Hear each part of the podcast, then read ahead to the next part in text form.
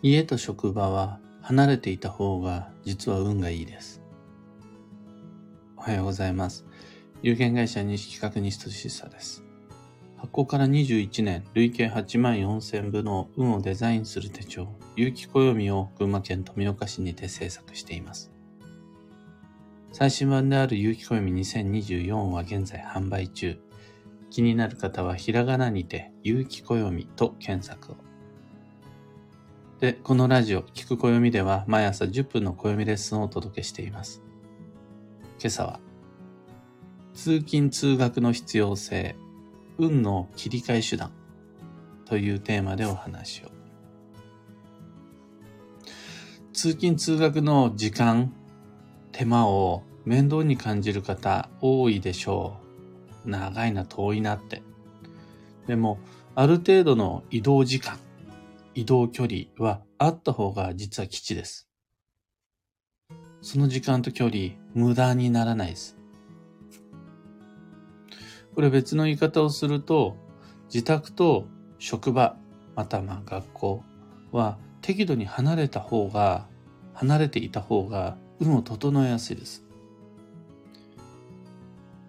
自宅兼職場というのは、期間限定の一時的な措置なら何も問題ないんですが、それが日常的、継続的になると実は運が乱れやすくなります。だから、在宅学習も、ん？在宅学習？自宅学習か。あとは、もう在宅勤務。もうそこで安定した運を保つためには、プラスアルファの意識工夫が必要になります。例えば、働く場所、学ぶ場所と暮らしの場所を分けるとか、上階と下階で入り口を別々に設けるとか、何かしらの工夫が求められます。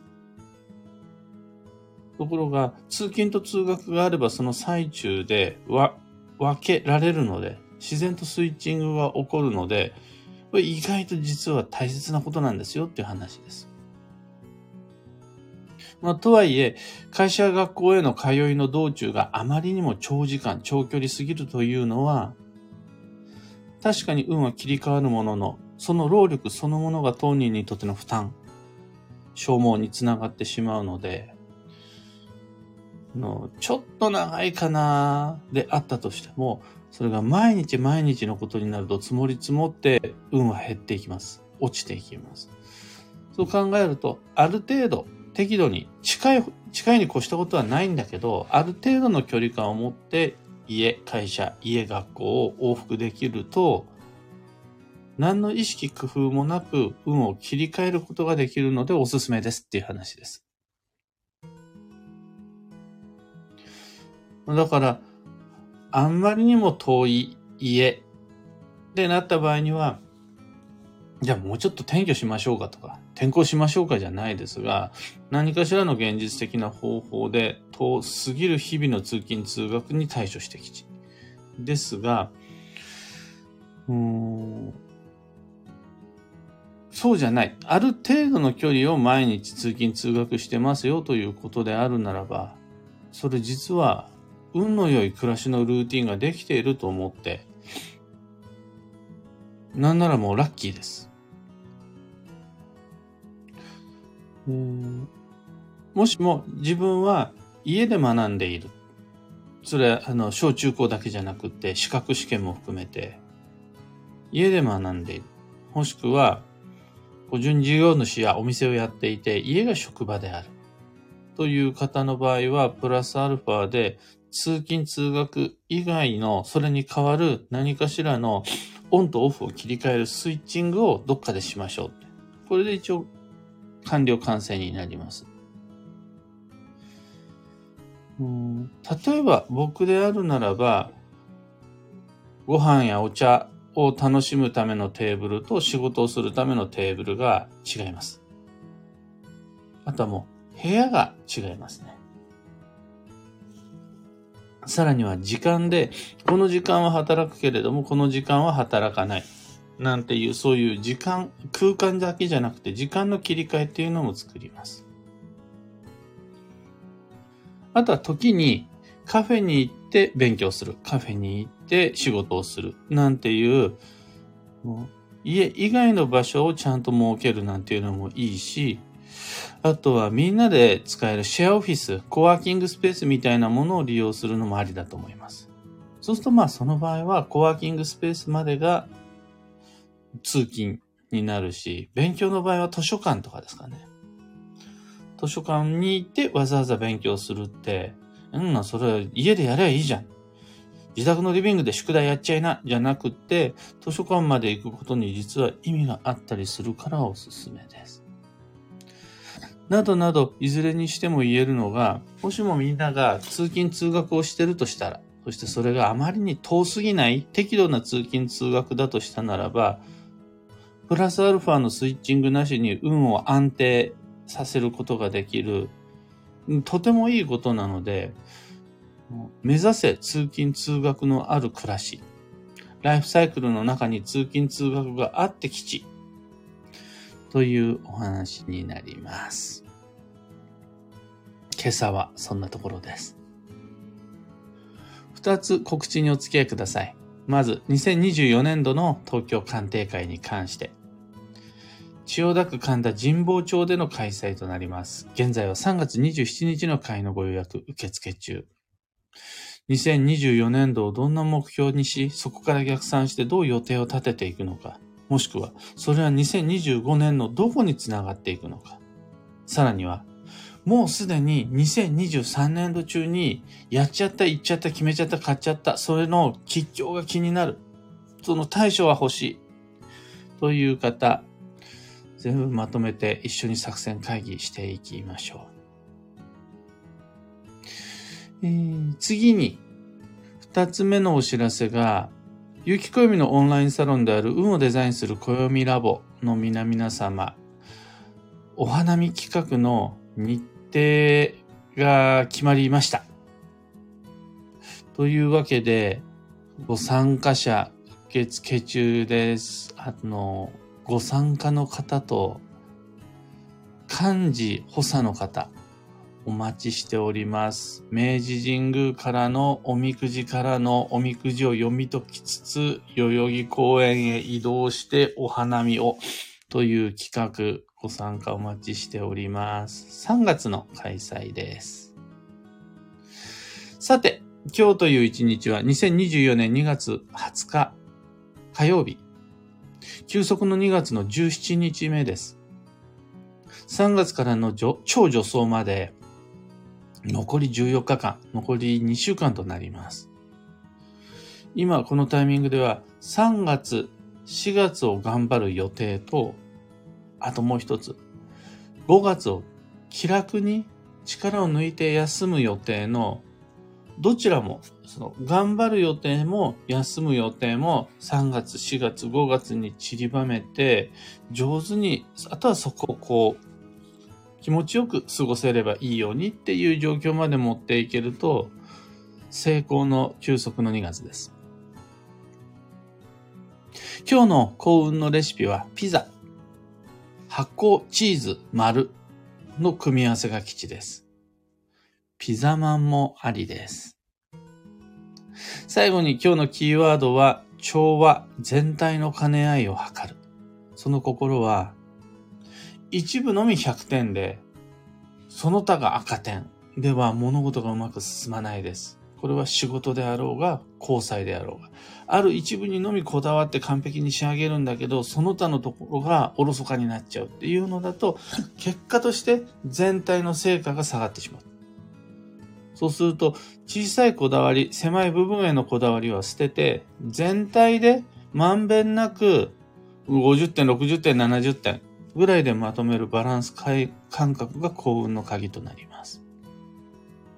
以上、迷った時の目安としてご参考までに。ところで、聞く暦では、えっ、ー、と、こっちだ。毎朝スタンド FM から配信しているこのラジオは Spotify、Amazon Music、YouTube、Google Podcast、Apple Podcast でもご聴取いただけます。普段使いのアプリの方で、フォロー、チャンネル登録していただければもっともっと便利になります。検索欄にて聞く暦また西とさで探してみてください。それでは今日もできることをできるだけ西企画西とさでした。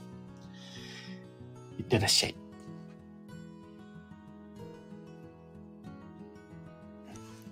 小川智美さん、おはようございます。くーさん、おはようございます。たかさん、おはようございます。かんぽうはなこさん、おはようございます。あききさん、おはようございます。キーボードさん、おはようございます。マイクさん、おはようございます。今朝のみんなの街は曇りが多いんですね。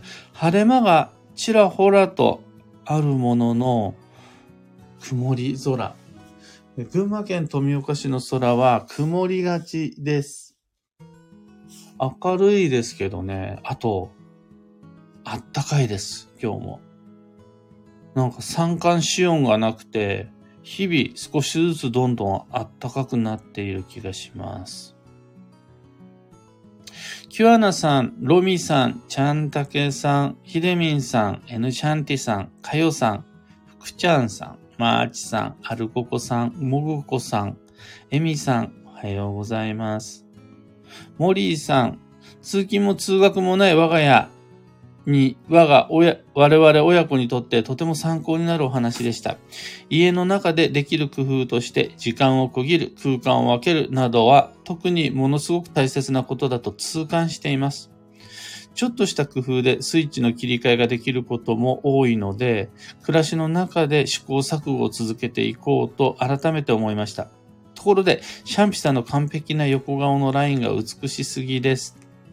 まつげとね、どこを見るんだ見てるんだ、その視線の先にある未来は何っていう感じの写真を選んでみました。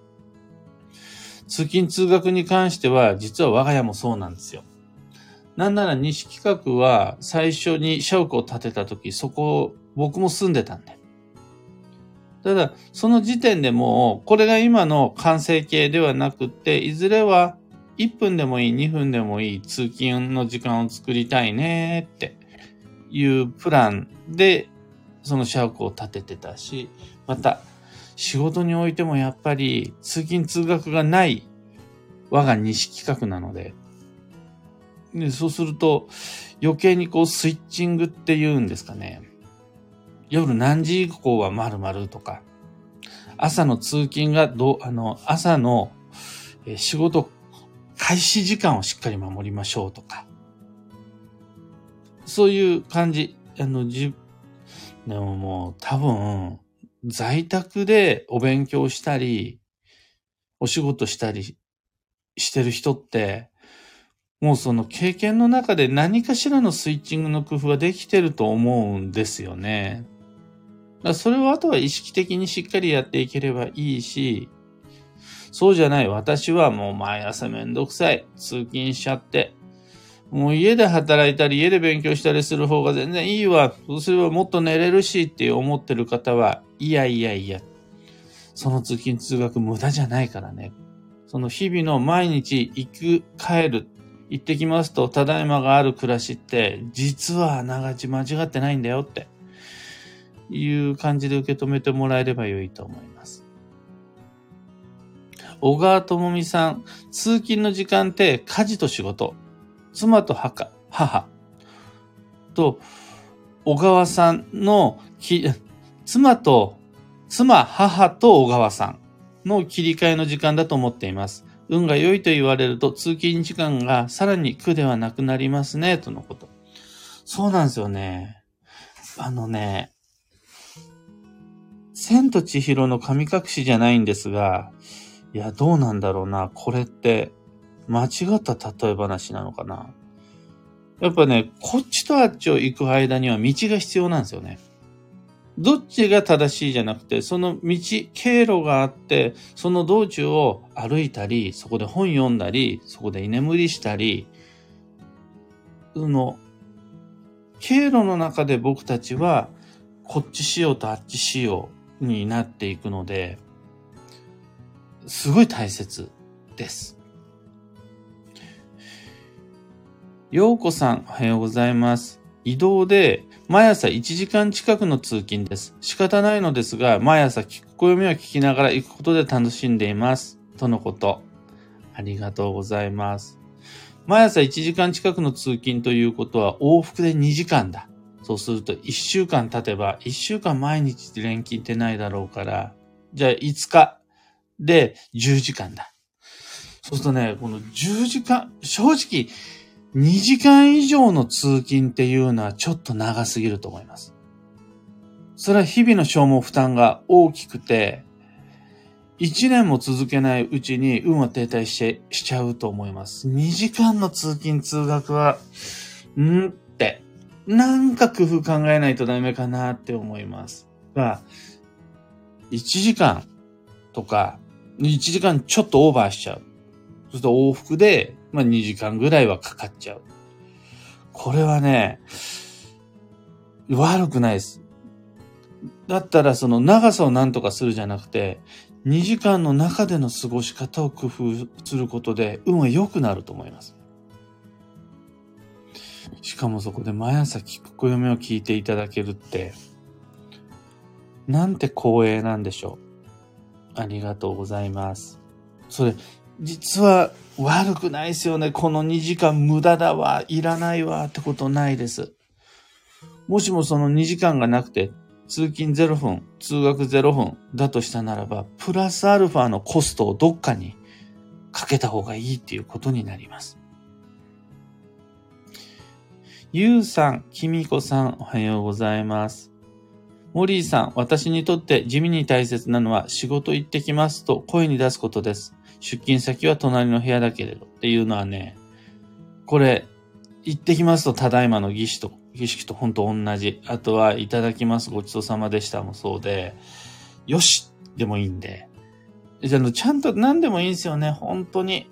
あとね、家事の時にはラジオを聴く、仕事の時には BGM かけるとかでもいいですし。えー、まずは暖房のスイッチを入れるとかでもいいですし、何かしらのルーティンを、そのスイッチングのルーティンを組み込むことができれば、その、時間空間がプライバシー、プライベートと共通だったとしても、ちゃんと人は運を分けていくことができるので心配なしです。というわけで、今朝の配信ここまで。今日もマイペースに運をデザインして参りましょう。僕も行ってきます。